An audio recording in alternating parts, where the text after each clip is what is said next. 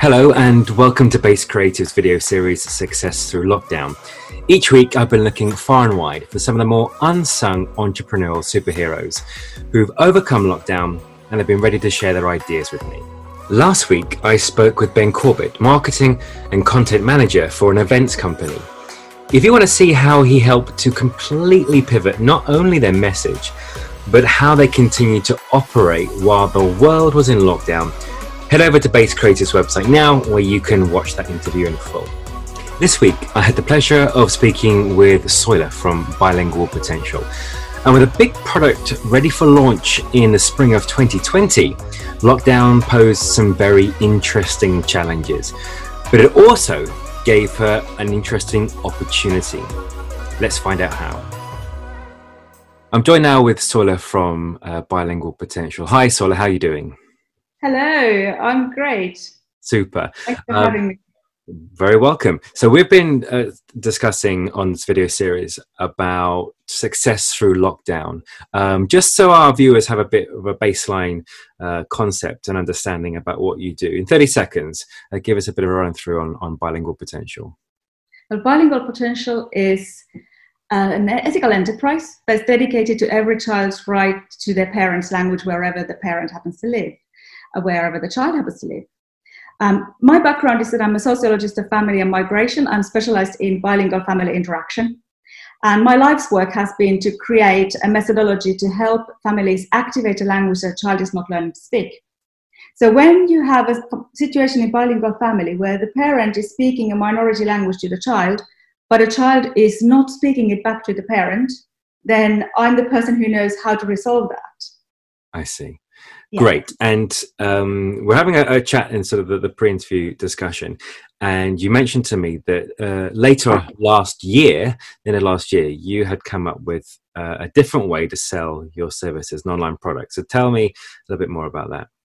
Yeah, just before this um, pandemic mess, I had been through a process where last summer, spring, I came to a point where my old business model just couldn't work. I'd always been working for the last seven years directly with families, doing one to one bilingual family consultancy services. But my client base has had now become global, ranging from Australia to Alaska, creating a completely impossible time scaling situation with all the time differences. Right. And plus, it can't grow because I'm one person with this expertise. I can't do more than a certain number of people before I break. However, there are hundreds of thousands of families who need the service. So I said, okay, we're going to go for online learning because that's my professional background is a lot about adult learning. So, right, we can do a really good product of an adult online course where I can teach my method to the parents. And it's called 20 times 20 seconds method of bilingual speech activation. And so I thought, woo, now this is going to be really cool because we can launch this in 2020. Uh, so the 20 times 20 could be launched in early 2020. Wouldn't that be so fantastic? Great timing. um, so all of the autumn, I was investing money into having a video production process. Everything was kind of, you know, from film director to um, a cameraman, um, composer, cartoon artist, the lot. And in January, we were gearing up to launch just before this mess started.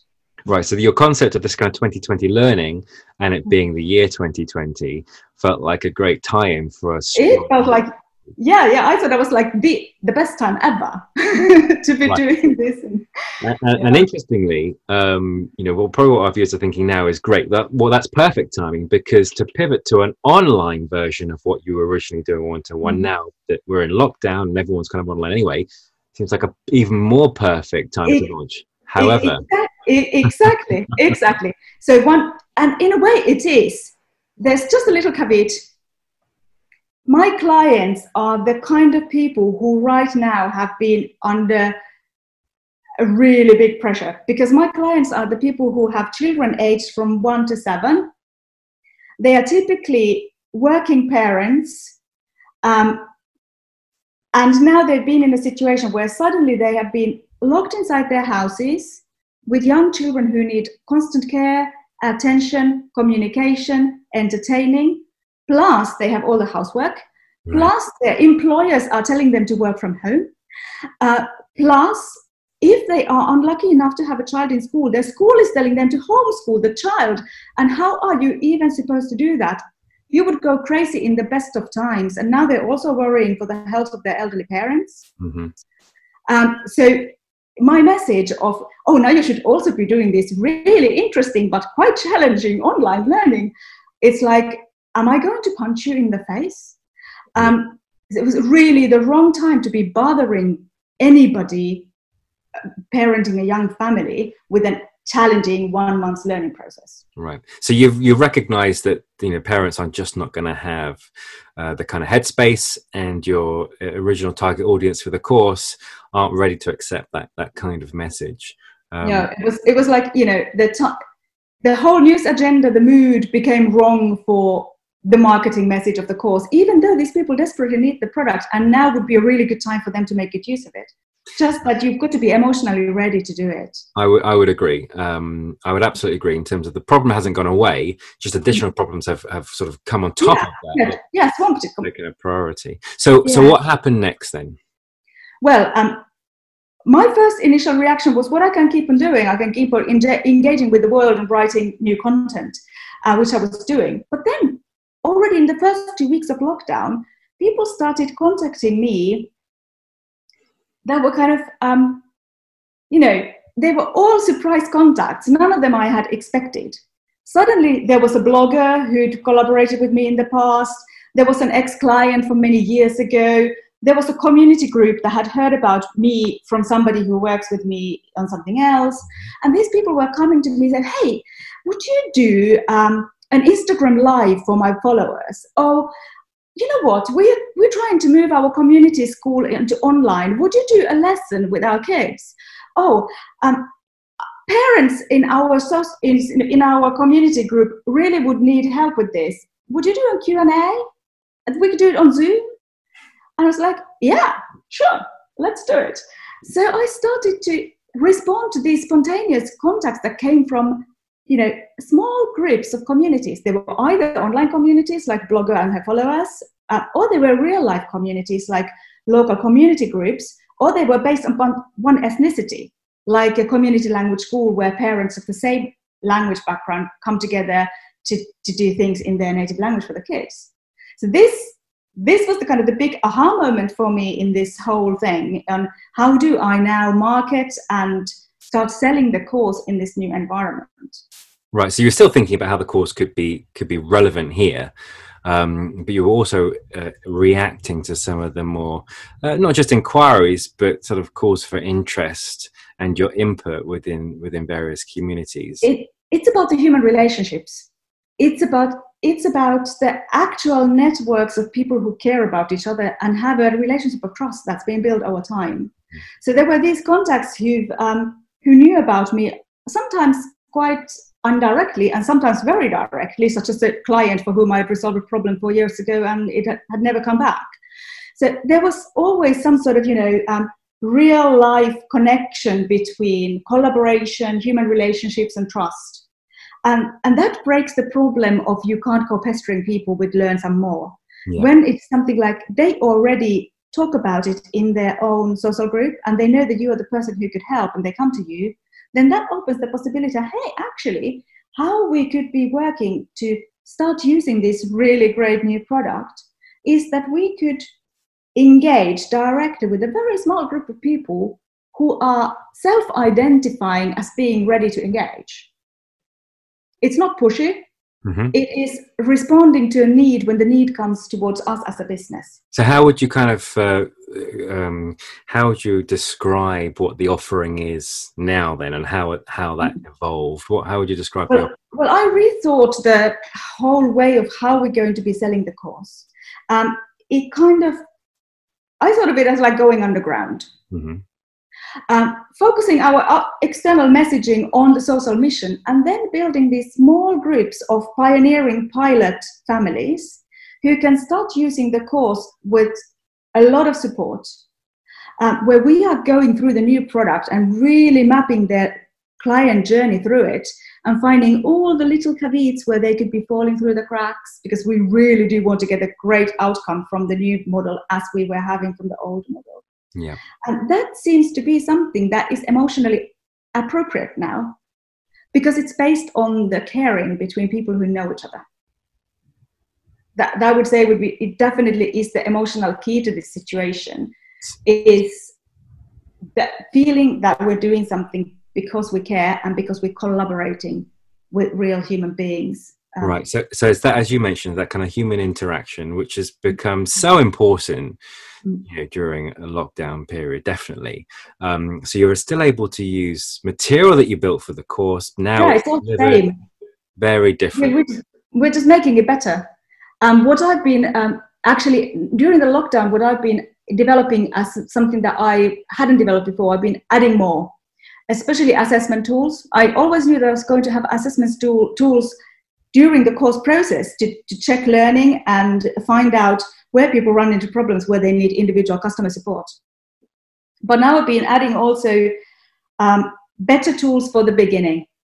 For instance, from the one-to-one family model, I've I always had from the one-to-one family model a baseline assessment, quite a big sort of. This is us academics. I mean, we just have to nitpick everything.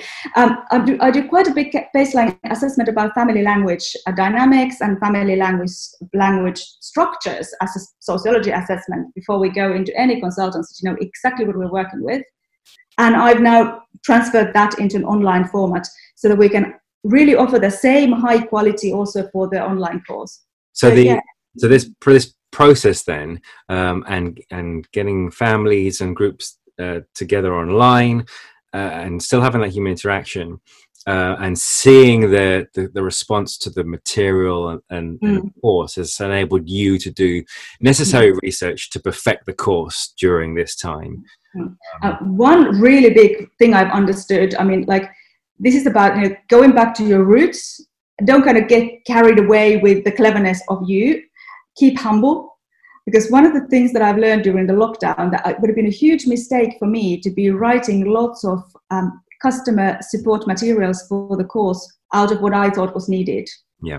Interacting with the families who contacted me to start the first pilot group has made me realize that it's way better if I do the course with them and they tell me exactly what they need.